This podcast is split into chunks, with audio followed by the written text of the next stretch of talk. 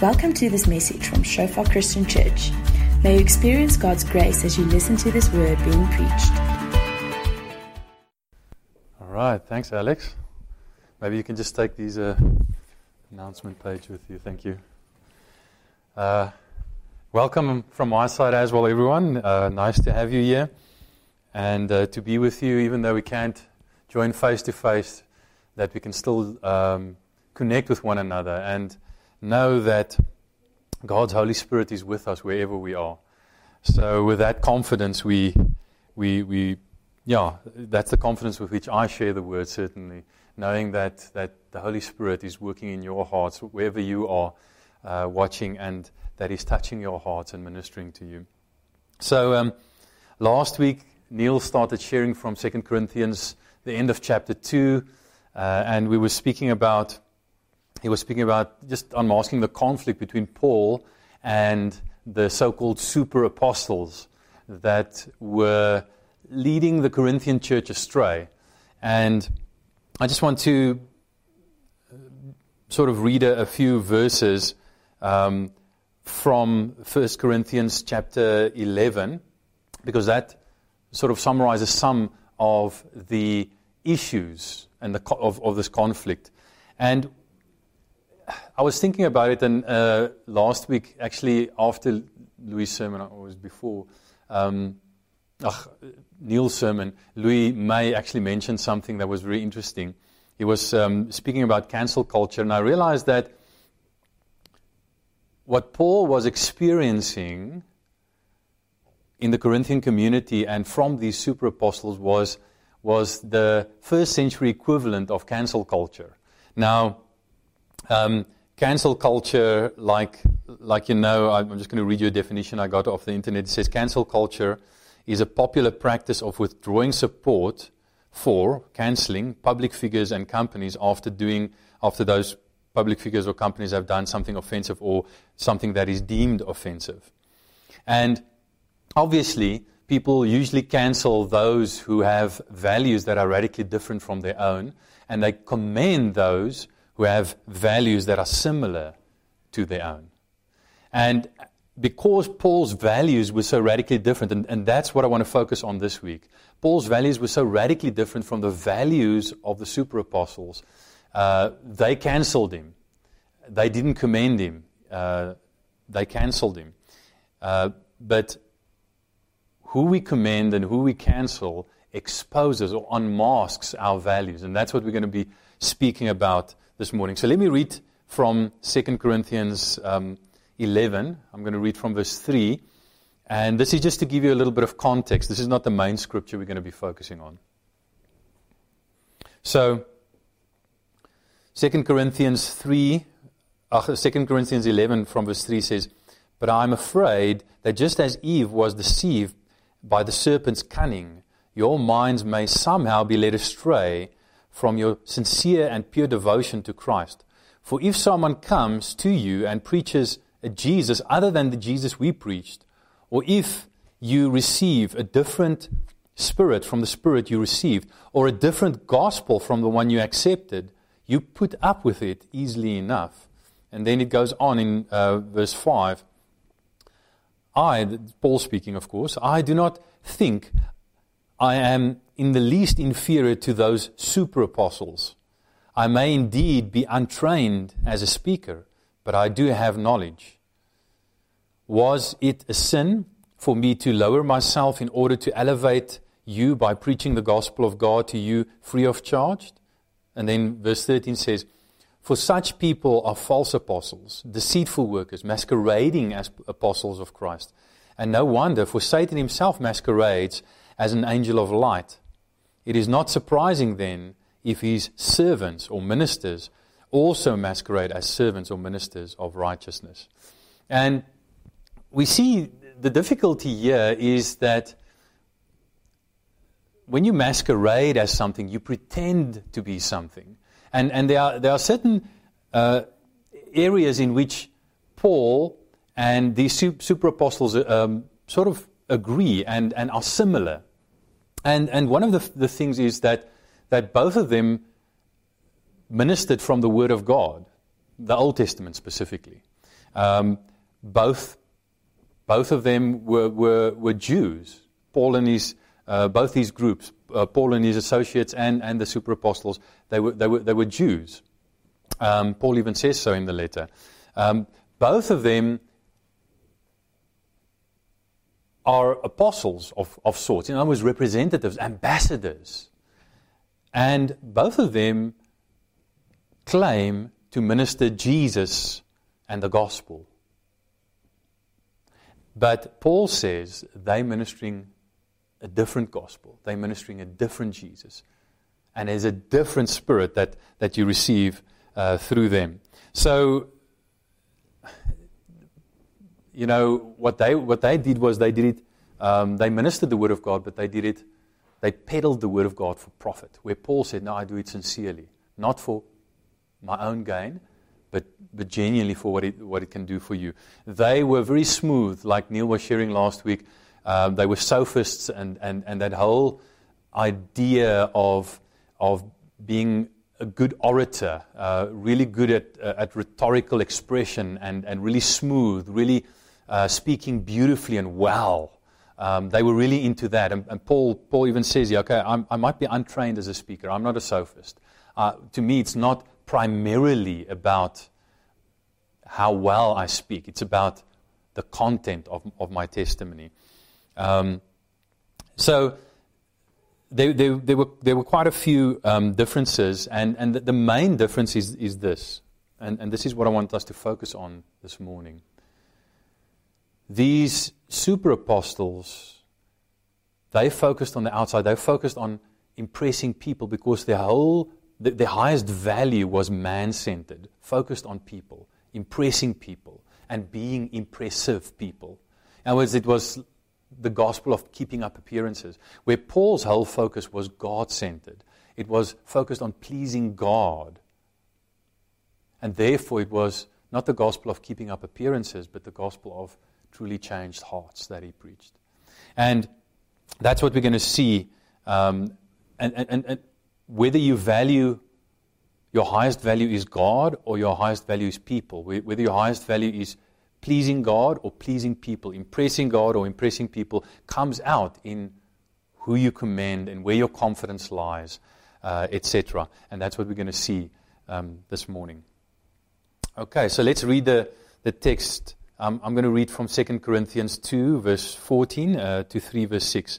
It says, "But thanks be to God, who always leads us as captives in Christ's triumphal procession and uses us to spread the aroma of the knowledge of Him everywhere. For we are to God the pleasing aroma of Christ among those who are being saved and those who are perishing. To the one we are the aroma that brings death, to the other an aroma that brings life. And who is equal to such a task? Unlike so many, we do not peddle the Word of God for profit. On the contrary, in Christ we speak before God with sincerity as those sent from God." Then chapter three verse one says, "Are we beginning to commend ourselves again? Or do we need, like some people, letters of recommendation to you or from you? You yourselves are our letter, written on our hearts, known and read by everyone. You show that you are a letter from Christ, the result of our ministry, written not with ink, but with the Spirit of the living God, not on tablets of stone, but on tablets of human hearts.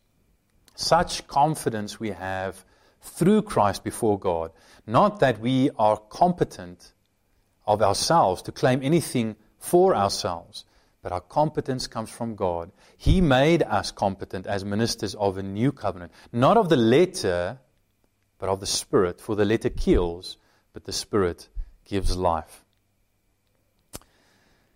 So, like I'm sa- like I said, what we truly value comes out in what we commend or cancel. And I just want to go through four four things. Uh, where does your commendation come from? Where does your confidence come from? Where does your competence come from? And what covenant are you ministering? Are our values God-centered or man-centered? Uh, and what we value is unmasked by what we commend, where our confidence lies, et cetera. Okay, so our deepest values will determine what we're impressed by. Our deepest values, our highest values will determine what we seek out, what we commend, what we recommend to others. And what, what Paul was saying here is that there's these super apostles, they look very sleek, they, they keep up appearances, they look great, they sound great, they, they're well-trained, they're impressive. And in modern days, there are, there are many super apostles as well, and they are impressive, and they commend themselves. And other people commend them because they look so impressive. Be- because let's let's face it, as human beings, what looks impressive to us, we, we we tend to be impressed by.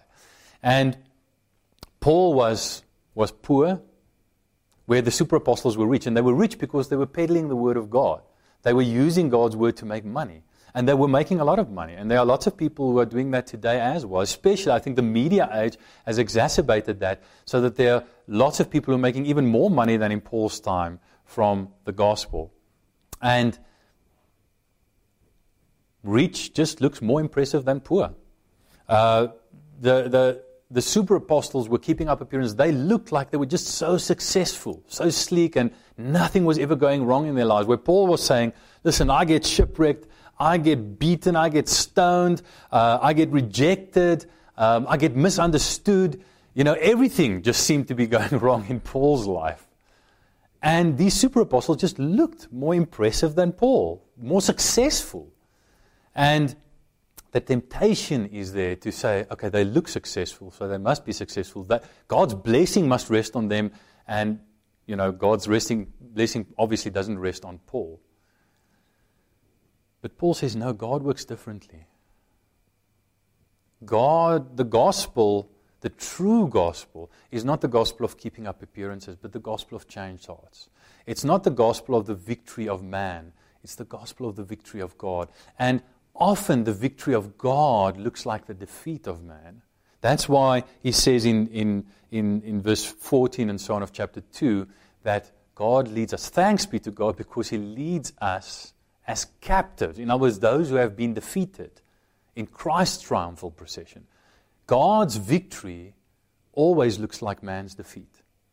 But the, the interesting, the irony is of that verse is Paul says, we are led as captives. We are, we are led as those defeated by Christ, conquered by Christ. But thanks be to God for that. In other words, that is good news. The good news is that Jesus defeated us. As that song that we sometimes sing, uh, Jesus, you have won me. It's a good thing to be conquered by King Jesus um, because he is a good king.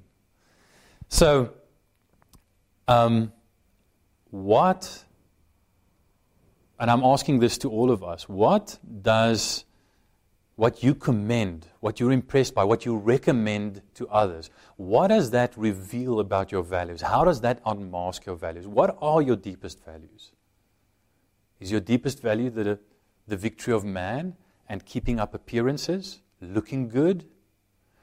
Or is your deepest value the victory of God?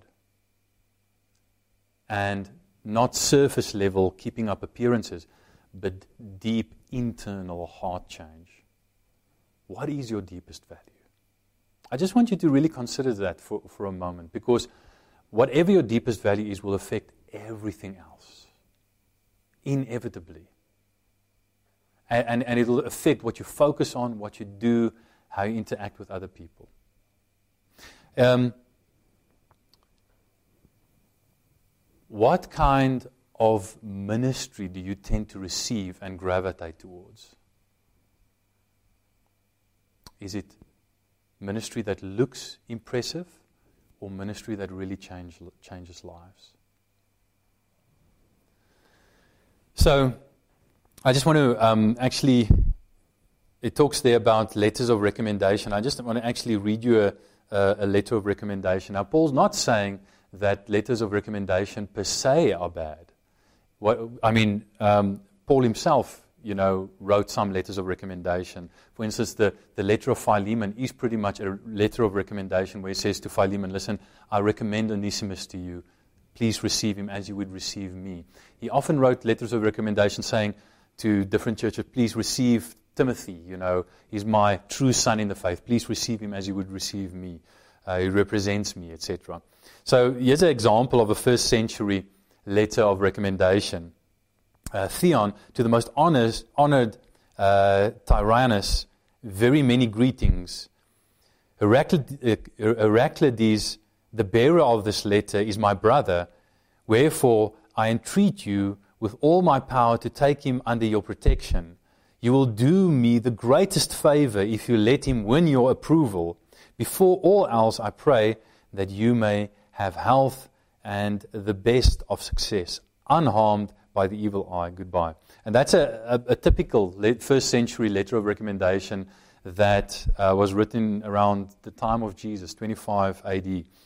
Um, we see in Acts eighteen, verse twenty-seven, it says, when Apollos wanted to go to Achaia, the brothers and sisters encouraged him and wrote to the disciples there to welcome him. When he arrived, he was a great help to those who by grace believed. So we see here that Apollos also takes a letter of recommendation from the church to uh, Achaia, um, and is and is received. So, so Paul's not against letters of recommendation per se, but what he's against is self-promotion, people promoting others, recommending other people, but it's not based on the recommendation of God. It's purely the recommendation of man that has nothing to do with the commendation of God.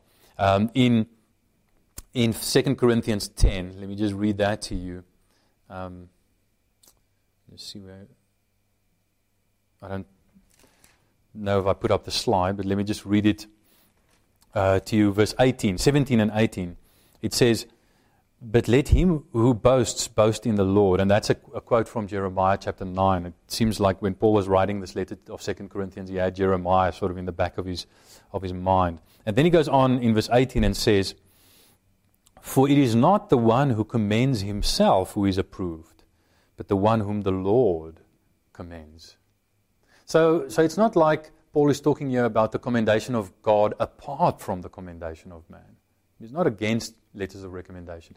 But what he is against is the commendation of man that ignores the, the commendation of God. And ultimately, the highest value is who God commends uh, and who God approves. So we have to ask ourselves, do we fall for the sleek super apostles? And then we also got to ask ourselves, because Paul says, you are our letter of recommendation. In other words, your lives commend us. What's written in your lives commend us. And we've got to ask ourselves, do the lives of the people around us commend us? In other words, are the lives of the people around you changing in such a way that, and bearing fruit in such a way that it commends you as a minister of God? Now, obviously, that can only happen if you spend time with people. So then, so commendation and then confidence. He talks about this confidence we have in Christ before God. Okay, what was the confidence? The confidence was confidence in the fact that the Corinthians' lives have been changed by their ministry, by Paul and uh, the ministry of Paul and his associates. And he says, you are a letter from Christ. You are, uh, a, uh, you are our letter of recommendation, written on our hearts, known and read by everyone. You show yourself to be a letter from Christ, the result of our ministry, written not with ink, but with the Spirit of the living God. And and he uses this metaphor of a of a letter, which which is quite uh, provocative and powerful, I think. And the first thing I want you to notice is he says, Um, and it doesn't come cl- through clearly in the English, but, but Paul says you plural, you all, like the Americans will say, y'all are a letter, singular, of Christ. In other words, it's not. He's not saying each of you individually is a letter from Christ. He's saying you as a community together, as a church community, together are a letter of Christ. In other words, you can't be a letter from Christ if you just uh, try and be a Lone Ranger Christian. Um, in fact, you cannot be a Lone Ranger Christian. Christianity is a team sport, per definition. And and he's saying, you guys together as a church community, the, the church of the Cor- Corinthians, the temple of God in Corinth, you together are a letter of Christ. So all of us as Christians, as part, different parts of the body of Christ, as we live together with one another, we speak together to our community what Christ is written in us uh, uh, together.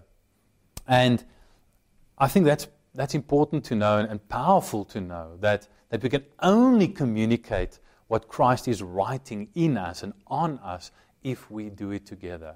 And therefore, if you want to speak to your community and, and be known and read by everyone, then you mustn't only have a changed life, but you must be part of a community of changed lives.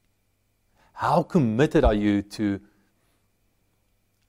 to community, to not only having your life changed in community, but helping others to, to have their lives changed and being part of that community that together communicates the message of Christ as a letter written by Christ himself. Um, then I want you to just think about the reality that we together are the only letter from God that some people will ever read. We together are the only letter from God that some people will ever read. I, I was um, reading a bit on the on the internet um, while I was preparing, and and I came across um, a letter that. that a, a, a gentleman called Henry Stanley wrote. Now, he was um, a well-known British journalist, and um, he went to Africa to look for the famed uh, British missionary, Doctor David Livingstone. Um, and his, his greeting to, to Livingstone is, is, is famous, quite quite well-known. Uh, Doctor Livingstone, I presume. That was sort of when he finally found him, that was his, his greeting.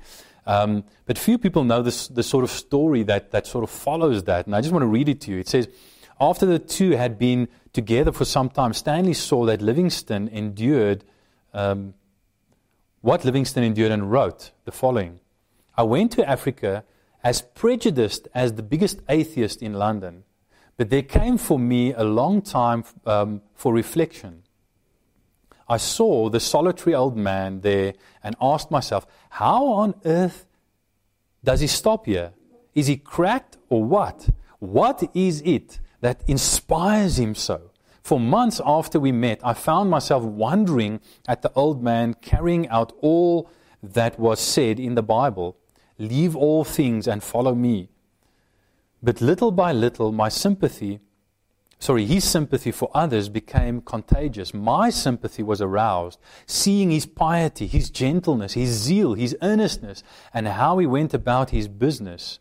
I was converted by him. And we see this Henry Stanley, this atheistic journalist, very skeptical, you know, coming to meet um, Doctor Livingstone and the community that he had, that he had, you know, established. You know, the church that he had planted there in, in, in Africa. And, and being around him in, and seeing how he interacted with his community and his heart just being touched by it. And, and he read, he received a letter, in his, as it were, from Christ through Livingstone and his community. And it really touched his heart. And think about this, that we are the only letter that some people here in Joburg will ever read. The only letter from Christ that some people will read. So, um...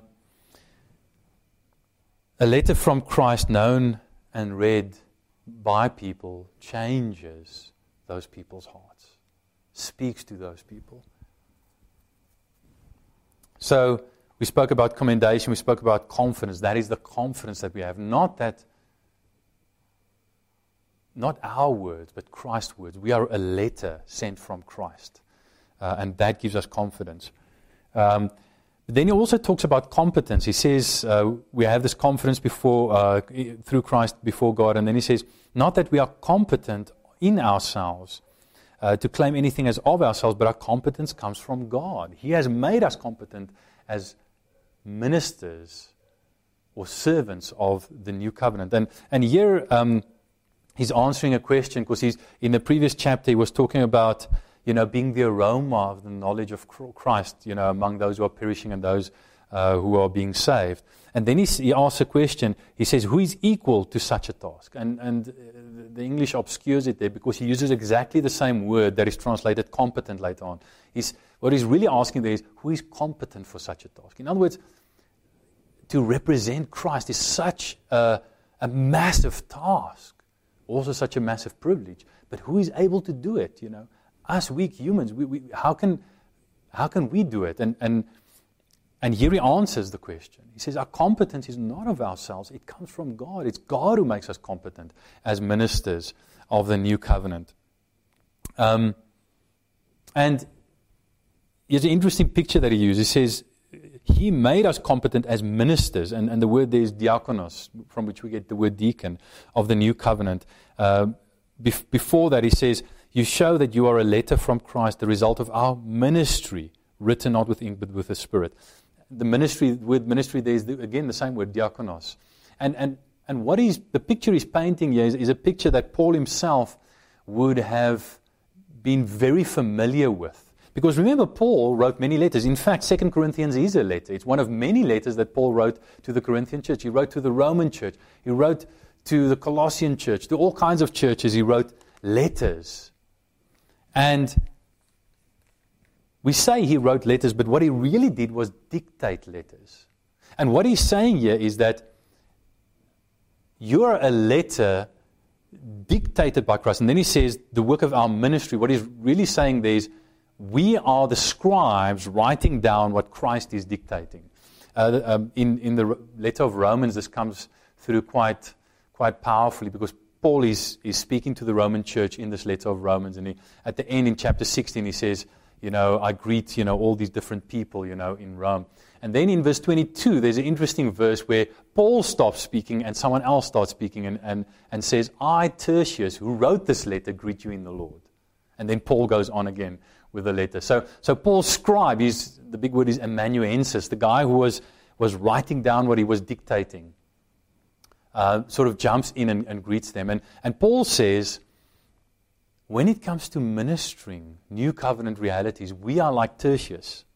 Christ is the one dictating the letter, and we, through our ministry, are the ones writing it down, the scribes, the spiritual scribes writing it down.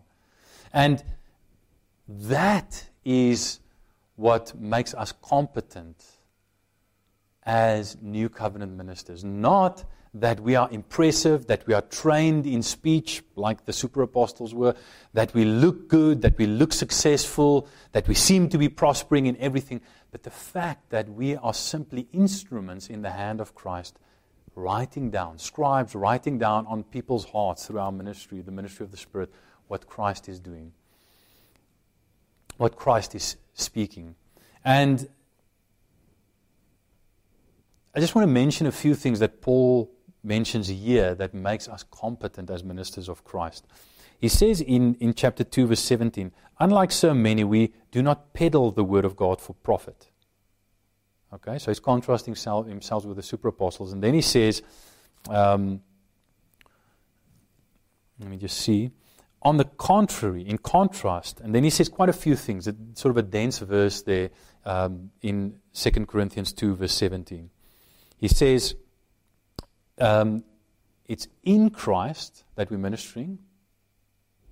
He says that we speak, we speak, what do we speak? We speak the Word of God. In other words, if you want to be a new covenant minister, you must speak the Word of God.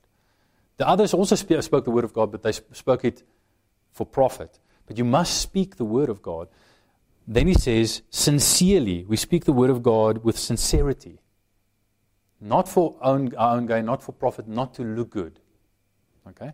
Then he says, we, we speak it before God. In other words, and the word he uses there is like, we, we, we're constantly aware of God's presence. We're constantly aware of God looking at us, seeing us. So it's in under God's gaze that we are speaking the word of God.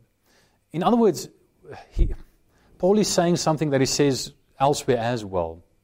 He says um, in, in Second Timothy, for instance, do your best to show yourself approved to God as a worker who does not need to be ashamed, rightly dividing the word of truth. In other words, Paul says when, when we minister, we, we minister to, for an audience of one. We minister, where we, the super apostles minister to impress people. We minister not with people's eyes or the knowledge of people's eyes on us, but the knowledge of God's eyes on us. And that's why we do it with sincerity, because God doesn't only see how we appear on the outside, He sees our hearts, our sincerity or lack thereof. So ministering the Word of God with sincerity before God as those sent, sent by God. In other words, we come not with a letter of recommendation from people primarily, but as though we're sent by people primarily, but we come sent by God. And and he says, um, we minister therefore in the power of the Spirit, because we know that only the Spirit can write on human hearts. We can write maybe with ink on, on paper, but only the Spirit can write on human hearts. We come in the power of the Spirit in Christ. And this is what gives, makes us competent. Now, he's saying here it's not self-competence, self-confidence. It's confidence that comes from God. Not confidence in what we can do, but confidence in what God can do in you. And I think The, the picture that Paul uses of a letter is, is so powerful, because if you look at the letter, a letter is, you know, if you take a pen, you write on a piece of paper, it, a letter is permanent writing on a piece of paper that is actually very fragile, that you can easily tear and that can easily break. And, and Paul says we are like that. As letters of Christ, we are fragile, like paper, but the writing on us is powerful and permanent. Uh, on an, in another place, Paul talks about um, God's strength, in the same letter, in Second Corinthians, God's strength being made perfect in weakness. He talks about the fact that we are treasures from God in jars of clay, which are fragile and easily broken. And in other words, our confidence lies not in our strength, it lies in God's strength in our weakness. You see, if, if you only rely on your own strength, then, then when you when you think you're making it, you're going to be overconfident. You're going to be confident but not humble. And when you feel like you're not making it, you, you're not going to be confident at all.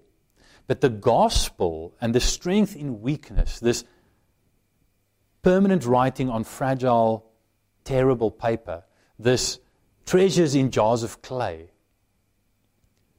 will make you both confident in the power of God and the permanence of what He does, but also humble, because we are quite aware of our own fragility and our own humanness and breakability. Um, so, here, here's the good news. He says, it's God who makes us competent. There's that old saying, God doesn't call the equipped, He equips the called. Or in Paul's words, God doesn't call the competent. He makes competent those He calls. In other words, if you are like Paul and you're saying, I'm like paper, I'm, I'm easily I'm easily torn, I'm fragile, um, I'm like a jar of clay, I'm, I'm, I'm weak, but God's strength comes through in that weakness, then the good news for you is that you're in a perfect position to be called by God. And, and God calls you in your weakness, in your fragility, in your brokenness, and then He makes you competent to minister the new covenant. And, and that is our competence. It's not our... In fact, I almost want to say our, our human weakness is a required part of our competence to minister the new covenant. Because the, the nature of the new covenant, as we're going to see in a moment, is weakness, strength through weakness, victory through defeat. So, Um, we must become comfort, we must become comfortable with God's strength shining through our human weakness, because that is how the ministry of the new covenant worked, works. So we spoke about commendation. What do we commend? We spoke about confidence. Where does our confidence lie? I spoke about our competence. Where does that come from? Let's talk about covenant, because he says here, um, you know, he makes us, he, he made us competent as ministers of a new covenant, not of the letter, but of the Spirit. For the letter kills, but the Spirit gives life. And many people often misquote that and, and say, you, you know, the, the, the, the Bible, the letter is, is, is the Bible. And, and, and we just maybe mention this. The English can be confusing here, because he says you are a letter from Christ, and then he says the letter kills. But even though the English let, word letter is the same, the Greek word underlying it is different. Uh, when he says you are a letter of Christ, he uses the Greek word epistolae. In other words, you're an epistle, you know, a written letter, communication form from Christ. And when he uses, when he says the letter kills, he uses the word gramma, from which we get grammar, the Greek word gramma or grammatos. Uh, in other words, letter as in letter of the alphabet, or letters of the alphabet. So many people misquote the scripture, and they say, oh, you know, uh, the, the, the, the written word, you know, the Bible kills, but the Spirit, you know, you know, if you like, ministry is very emotional and, and, and in the Spirit, then that, that gives life. But, but that's not what Paul's talking about here. What Paul's doing here is he's contrasting the old covenant, the letter of the law written on tablets of stone, with the new covenant, the Spirit. Um, now it's the same Word of God, because he says we speak, by implication, the Word of God. Um, that's how we become ministers of the new covenant. It's, it's still based on the Word of God. But then the Spirit, because we're ministering in the power of the Spirit and depending on, on the power of the Spirit, not on our own power, the Spirit writes on human hearts, tablets of human hearts, that which was written under the old covenant on tablets of stone. And what, what is covenant? When we're talking about new covenant, what, what is what is the word covenant? My my favorite definition of covenant is, covenant is extended kinship. In other words, it's when you when you make a marriage covenant with someone, you extend kinship. In other words, family ties to someone who hopefully wasn't your family member before that. Um, and that is what covenant is. You know, a marriage covenant or adoption covenant or, or anything like that. And God is basically making us part of His family through this new covenant. Um, and in Jeremiah thirty-one, we, we actually read that. Remember I said Jeremiah was in Paul's back, uh, the background of Paul's mind. And there it says, "The days are coming, declares the Lord, when I will make a new covenant with the people of Israel and with the people of Judah. I will not. Uh, it will not be like the covenant I made with their ancestors," which is the Mosaic covenant, the old covenant, "when I took them by the hand and led them out of Egypt, because they broke my covenant, though I was a husband to them." There we see extended kinship. God says, I, I, I made you, I extended family ties to you. I made you my wife, spiritually speaking. Uh, and then he goes on, he says, "This is the covenant I will make with the people of Israel after that time, declares the Lord. I will put my law in their minds and write it on their hearts. I will be their God and they will be my people. No longer will they teach their neighbor or say to one another, 'Know the Lord,' because they will all know me, from the least of them to the greatest, declares the Lord. For I will forgive their wickedness and will remember their sins no more." And God says, I'm going to take a sinful people, a, a, a people who don't keep my law, and I'm going to make it so that they can be forgiven and so that they can be mine, so that they can know me, have intimacy with me, like a wife has intimacy with her husband. Um, I'm going to make them part of my family. And I'm going to do that through a new covenant by taking that, those laws that were written on the tablets of stone, and through my Spirit, I'm going to write it on the tablets of their hearts. In other words, the difference between the old and the new covenant is once again the difference between the power of man and the power of God. Because where the, the old covenant was written externally on tablets of stone, and you had to work it from the outside in through human effort, the new covenant is written by the Spirit of God on the inside, on tablets of human heart, here. And with God works it in. It doesn't take human effort to work it in. All that we have to do is work out what God works in us, um, according to Philippians two, verse twelve and thirteen, where, where Paul says, um, work out your own salvation. Not work for your own salvation, but work out your own salvation with fear and trembling, for it's God who works in you both to will and to do according to his good pleasure. And that is what it says, what it means when it says the Spirit writes on our heart through the new covenant. But but not only is, is the difference between the old and the new covenant primarily in what the Spirit does, you know, working from the inside out rather than us working from the outside in. But it's also the fact that the forgiveness is worked by God himself. In the old covenant, you had a human high priest who sacrificed animal sacrifices so that our sins can be forgiven. But in Jeremiah thirty-four, let me just um, read this to you because it, it also explains covenant so nicely. Jeremiah thirty-four verse eighteen says, "Those who have violated my covenant and have not fulfilled the terms of the covenant." No, no, that was the written terms of the covenant. You had different aspects to, to making covenant, about eight steps.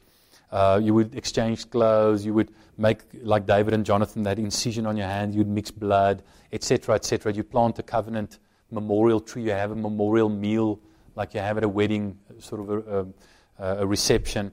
But you'd also have the written part of the covenant, which is what, at a wedding, when when, when the vows that are made um, to one another. And, and, and so he says, you know, those who have violated my covenant and have not fulfilled the terms of the covenant they have made before me, I will treat like the calf they cut in two when they walk between the pieces.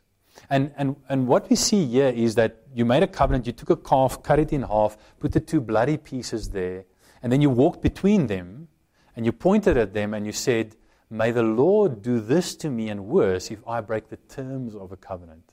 Now, what what happened? In, in all our covenants with God is we unfortunately as human, fragile paper, fragile like paper, jars of clay, weakness. We break the covenant inevitably. And that's why in Genesis fifteen, when God made the covenant with Abraham, the Abrahamic covenant on which the old, the new covenant is based, Abraham was asleep when the covenant was cut. And it says a uh, burning torch and a smoking oven representing God the Son and God the Father moved through the pieces. And as it were, Jesus, who then already was intended to become human and to come and represent us as humanity, he basically walked through the pieces. And instead of us walking through the pieces, Abraham walking through the pieces and saying, "May the Lord do this to me and worse if I break the terms of the covenant," Jesus walked through the pieces, pointed at them and said, "May the Lord do this to me and worse if they break the terms of the covenant." And we, of course, did break the terms of the covenant, and the Lord do did do that to him. And that's why I was, why I was crucified. And so we see that the, the new covenant, both in terms of who makes it, who pays for it, and how it is, how the terms are written, not on, externally on paper or on tablets of stone, but internally on the tablets of our heart. Everything is God-centered. Everything is done by God. And therefore, our confidence must be in God. So, I think I I, I need to, to end off with this. Um, in conclusion, are your values God-centered or man-centered? Do you trust in yourself? Or do you trust in God? Do... Are you impressed by human appearance, outward, successful, impressive human appearance? Or are you impressed? Can you just bring up that last slide, Diovald? Or are you, are, are you impressed with the internal change of heart that only God can bring? In other words, do you believe the gospel of the victory of man? Or do you believe the gospel of the victory of God? Do you believe the gospel of keeping up appearances on the outside? Or do you believe the gospel of changed hearts on the inside? What kind of letter are we? What kind of a community are we? I want to just encourage you to just take a moment and just pray and say, "God, I turn away from being impressed by man. I repent of being impressed by man. I, I, I, I repent of trying to keep up appearances. And I put my trust in you. I turn away from what I can do only in my own strength, and I put my trust, my confidence in you and what you can do in me and through me in the lives of the people around me. I just want to actually give a minute. Just close your eyes right there where you are. Just close your eyes and just pray that in your own words. Yes, Father God, we just come to you today in Jesus' name, and Lord, we just repent of putting confidence in man apart from you, Lord, being impressed by outward appearance of people.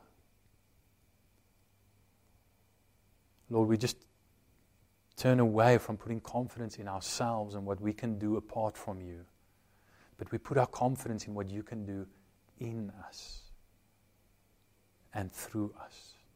Thank you, Holy Spirit, that you are with us, that you are in us. Thank you that right now you're there with every single person. Thank you, Lord, that just like Paul prayed at the end of this letter of Second Corinthians, Lord, that, that I can just bless your people and pray over them. May the grace of the Lord Jesus Christ, the love of God the Father, and the continuing fellowship and presence of the Holy Spirit be with each one of us in Jesus' name. And thank you, Lord, that that is true of us. Thank you, Holy Spirit, that, that you are with us, that, and that you're not only with us now as we gather together as your church, Lord, to, to worship you corporately and to, to receive your word corporately, but that you are with us as we go out as the church. Thank you that we are the church when we gather, but we are also the church when we scatter, Lord. And I just want to pray, Lord, for, for every one of us, that as we scatter, Lord, as we go as the church into the world, that we'll go as salt and light, that we'll go out as part of the, the letter of Christ, written to this world, in which, Jesus, you communicate to this world that you love it, and that you are able to take weak and fragile human lives and turn them into something powerful and beautiful, a letter written by you to this world. Thank you that we are such a letter.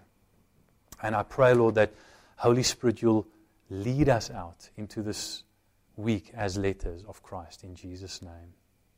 Amen. Amen. Thank you. The Lord bless you. Go in the Lord's peace. Go in the Lord's blessing. And don't be afraid to show your weakness. Show that you are fragile, because God's strength shines through in your weakness. You are a letter written by Christ, by the Spirit. Allow people to read your life. God bless you. Thanks for listening to this message from Shofar Joburg. May the grace you received produce God's greatest glory and your greatest good. For more information and sermons, please visit our website at w w w dot shofar dot joburg.